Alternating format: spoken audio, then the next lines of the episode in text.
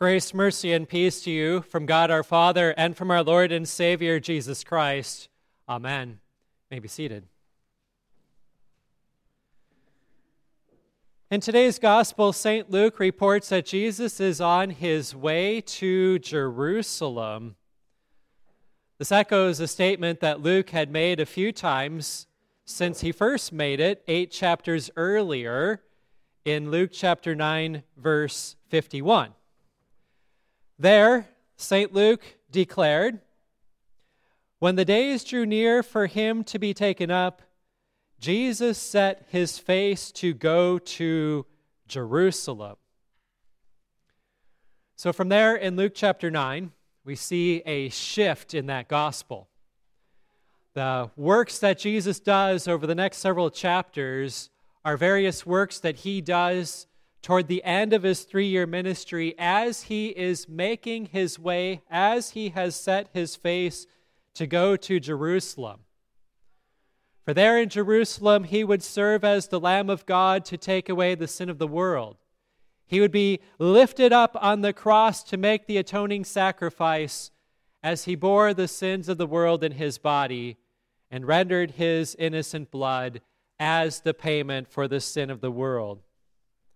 And so, as he makes his way to Jerusalem, as he set his face toward Jerusalem, he passes through different lands, traveling from Galilee down to Jerusalem. Between Galilee and Jerusalem is Samaria. This region was part of the northern kingdom after the, after the kingdom of Israel split upon Solomon's death in 931 BC. The cities in that area were called the cities of Samaria. And then, when the northern kingdom was captured by the Assyrians in 722 BC, the Assyrians deported the Jews that were living in that region of Samaria and they imported foreigners from other lands that they had conquered and made them, forced them to settle in the cities of Samaria. Now, these new foreigners who are living in this land that is foreign to them, they begin to suffer. They were getting attacked by lions. And the king of Assyria saw that and he commanded that a Jewish priest from among their captives be sent back into the northern kingdom to Samaria to teach the new foreigners living there how to worship the true God, the God of the Jews. And so these new foreigners, these new people, learned the fear of God, but yet they continued to worship their own man made gods. And so they mingled true worship with false worship. And that continued on for generation after generation for hundreds of years until the present time in today's gospel during our Lord's ministry.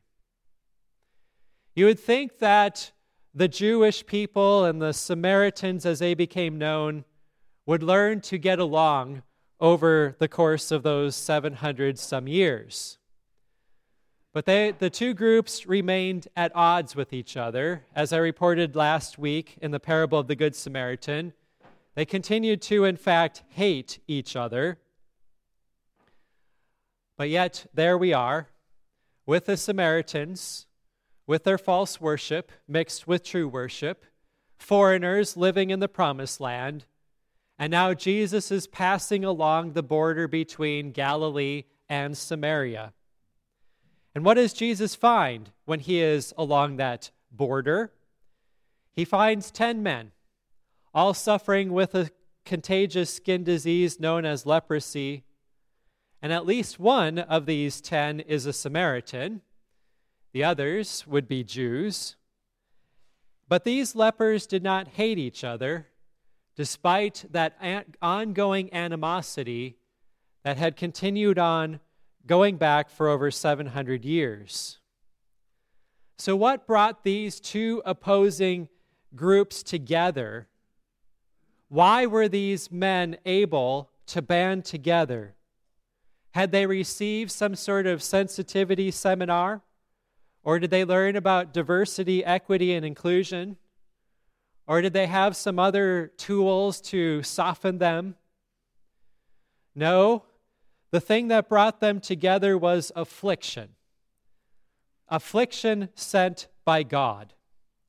Because they shared a common contagious disease, because they could not be counted in the regular society and had to separate themselves, because they had to shout out, unclean, unclean, to warn themselves from anyone that did not have leprosy so that they would stay away.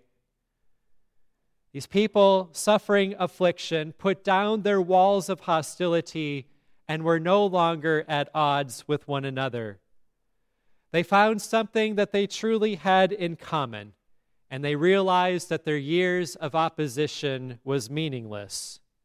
Now they depended upon one another, and they lived together as brothers. In the Bible, God has promised that He uses all things for the good of those who love Him and are called according to His purpose. He uses affliction to draw opposing groups together and to help them realize that they have no reason to be erring. When life is effortless and when things are going good for us, that is when it is very easy to maintain animosity or to harbor grudges or engage in the various works of the flesh that are described in today's epistle. But when we are met with suffering or hardship or affliction, then we realize that life is fleeting. We recognize how good it is to make amends, how trivial grudges truly are, and how important it is to love all the various people whom God has placed in our lives. These ten lepers from differing pasts are now united due to their affliction. They did not just agree to disagree, but they together as one lifted up their voices and prayed in unison to Jesus, saying, Jesus, Master, have mercy on us. For they were in this together. And then Jesus told them to do something that seemed rather unthinkable. From the surface, it appeared that Jesus was brushing them off when he said, Go and show yourselves to the priests. He didn't say words that were more commonly heard, such as, Be healed. And he didn't extend his healing hand and touch them, bringing about healing for them.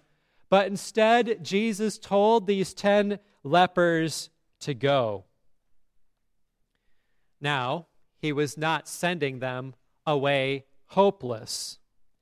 You see, the law of the Old Testament in Leviticus 13 and 14 outlined the procedures that God's people had to follow when they contracted leprosy or other diseases of the skin, and then what they must do when they are healed of it both when they contract the disease and when they figure they are healed from it, required examinations by the priest. So when Jesus tells them to go and show yourselves to the priests, he was indicating to them that they had good reason to go to the priest, that they would be healed of their leprosy.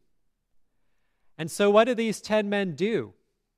They, in faith, left our Lord's presence and that, that recognizing that they would be healed. God, in doing this, worked two amazing acts with them, two amazing wonders. The first thing that he did is he worked saving faith in them. This saving faith wholeheartedly trusted the word of Jesus. They did not doubt.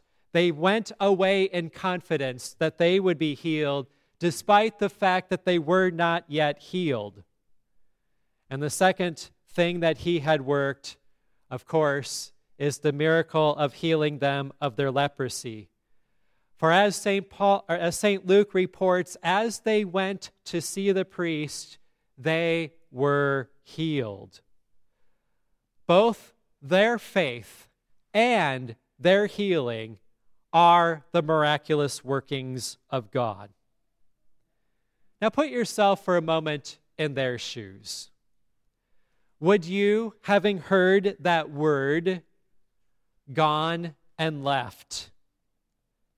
Or would you having or would you have even had the boldness to go up to Jesus and ask for his mercy when you are suffering?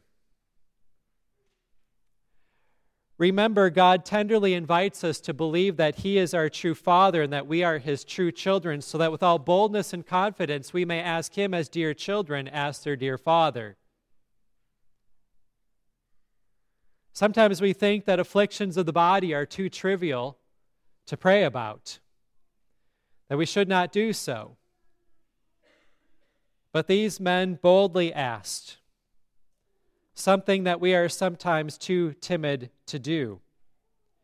We foolishly sometimes think that we're bothering God when we ask God to remove affliction from us. We become sheepish and we say, Well, Lord, I want you to do this, but, but, but, but, you know. And then we add a whole bunch of things to it, qualifiers. But we can ask Him with boldness and confidence. Yes, Jesus said, Not my will, but thy will be done. And when we ask in boldness and confidence, we can have that in mind, but we don't have to articulate it every time we ask for something. And if you think that you should not ask for temporal relief, remember what St. Paul did when he had that thorn in the flesh. St. Paul reports that three times, not zero, not just once, but three times he pleaded with God that God would remove that unnamed thorn from him. God's response was, my grace is sufficient for you, for my power is made perfect in weakness. Paul, seeing the value of affliction, recognizing that in that case God was not going to remove the affliction from him, despite pleading multiple times, Paul concluded, saying, I will boast all the more gladly of my weaknesses, so that the power of Christ may rest upon me. For the sake of Christ, then, I am content with weaknesses, insults, hardships, persecutions, and calamities. For when I am weak, then I am strong. Paul could have found fault in God's response, thinking that God were somehow in the wrong for not having healed Paul. But instead, Paul trusted in God's divine plan for him and recognized that the will of God is always best. The lepers, too, could have found fault in, Paul, in, in Jesus' response. They could have grumbled that Jesus was sending them away without first healing them, but they did not. They were filled with joy over the promise of being healed, for they knew and trusted that Jesus will not fail them or lie to them. Why do we sometimes find it so easy to find fault with the Lord's ways? He can see everything from a grand perspective, but we can only see the here and the now. God's knowledge and wisdom are infinite, but ours, of course, is very limited. In our sinfulness, we may find fault in God's law, figuring that certain sins should no longer be viewed as sins in our day. In our sinfulness, we may find fault with the church that God established or the pastors that He sends. And, in our sinfulness, we may find fault in God's way of salvation by grace through faith in Christ Jesus alone, figuring there must be multiple ways. One reason why we sometimes find fault in God's ways is weak faith. We may not trust that He will do it or that His ways are the best ways for us. The lepers could have been like Naaman, who complained that he had to dip seven times in the lowly Jordan River to be cleansed of his leprosy, instead of going to those mightier rivers of Syria. But the ten lepers, they were not like Naaman. They trusted firmly in the word of Christ, and they trusted that the will of God is best. We sometimes find fault with God's ways because we feebly attempt to be the ones in charge. We want things to be done the ways we want without submitting to God's wonderful and better ways. Or we do not want to see God's grand plan unfold. And He, of course, knows the future, which we do not. Often we find fault in God's ways due to our own ignorance, refusing to hear and heed the word of God or submitting to God's wisdom. Instead, going to the lies of the world, we figure that God should somehow alter his plans to suit our own ignorance. Jesus also teaches us to take up our crosses and follow him, which is very hard to do.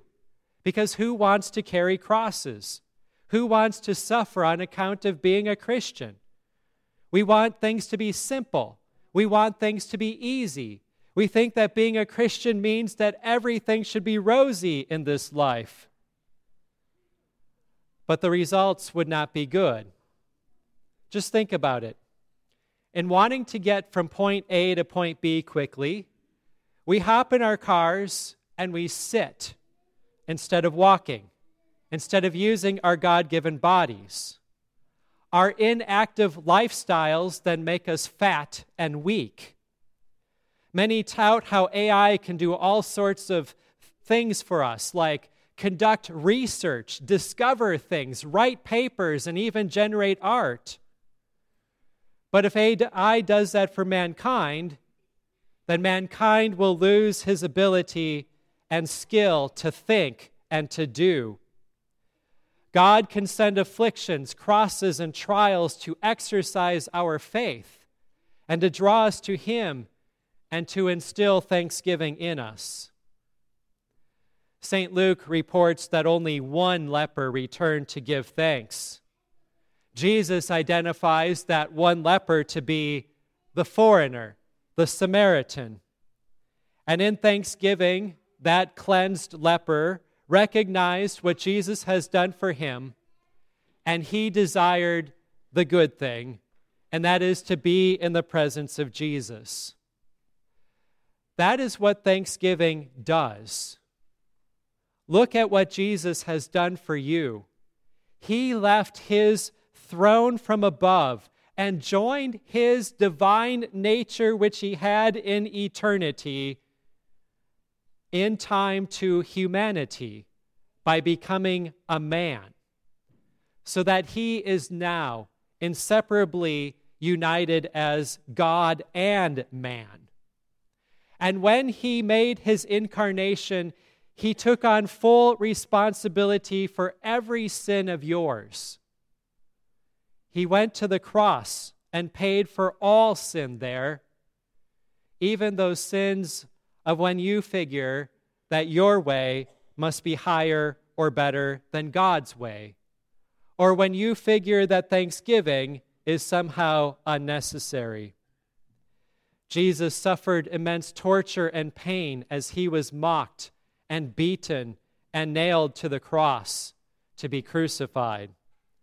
And rising from the dead, he justifies you and he grants you the victory. Knowing that Jesus has reconciled you to your Father in heaven and opened to you the way of everlasting life and blessing you by being added to God's holy family, do you not then desire to be like that one leper, to be in the presence of Jesus, to be giving him thanks. Our thankfulness for the saving gospel is shown most clearly when we joyfully gather in God's house each Sunday. Sometimes figure that they sometimes people figure that they do not get very much out of the divine service. That it's just the same thing. Same hymns from the same hymnal, same Bible, same preaching, same pastor. And while that cannot be further from the truth, if it were at least that a, if it were true, at least a person could come to give thanks. if he got absolutely nothing, would he not, in gratitude and great joy for being redeemed, want to be here to give thanks?